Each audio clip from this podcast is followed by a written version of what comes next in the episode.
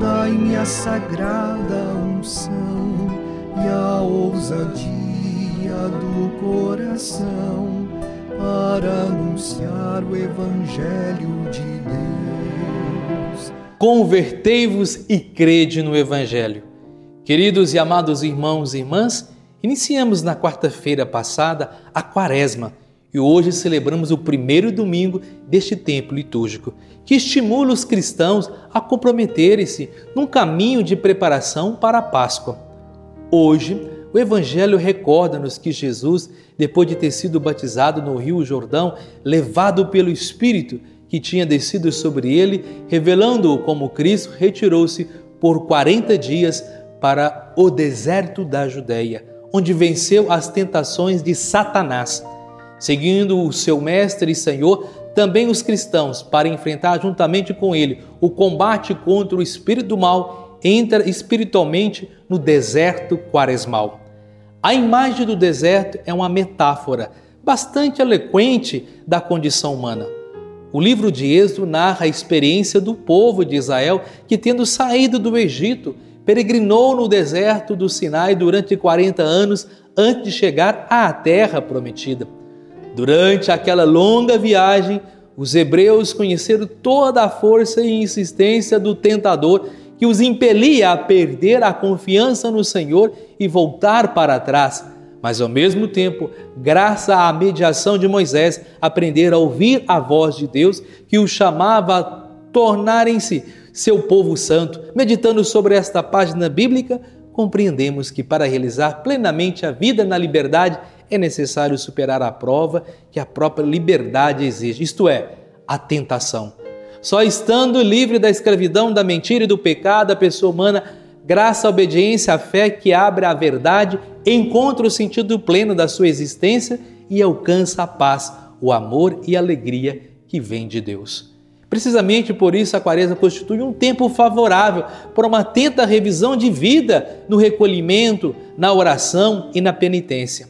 Invocamos a proteção maternal da Virgem Maria para que a quaresma seja para todos os cristãos uma ocasião de conversão, de estímulo mais corajoso a uma vida de santidade. Nesse primeiro domingo da quaresma, a liturgia diz-nos que Deus nunca desiste de recriar o nosso mundo, tantas vezes ferido pelo egoísmo e pela maldade dos homens, e desafia-nos a colaborar com Deus na construção de um mundo novo, de harmonia e de paz que é o projeto original do Criador. Na primeira leitura do livro de Gênesis, é um extrato de uma história sobre um cataclismo que lavou o mundo do pecado. Ensina que Deus, depois de eliminar o mal, não está interessado em fazer guerra aos homens, por isso depõe o seu arco de guerra e oferece aos homens uma aliança incondicional de paz. Deus espera que da sua iniciativa nasça uma humanidade nova, capaz de concretizar o sonho de Deus para o mundo. O Evangelho de Marcos mostra-nos Jesus a recusar o mal e optar pelo caminho que lhe foi indicado pelo Pai. Essa opção está na origem de um mundo novo, ao qual Jesus chamava o Reino de Deus. Ele conta com seus discípulos para serem, em todos os momentos da história humana, construtores e arautos do Reino de Deus. Na segunda leitura da primeira carta de Pedro, recorda que pelo batismo os cristãos aderiram a Cristo e à salvação que ele trouxe. Comprometeram-se, portanto, a seguir Jesus no caminho do amor, do serviço, do dom da vida. Envolvido nesse dinamismo de vida e de salvação que brota de Jesus, os cristãos são semente de uma nova humanidade.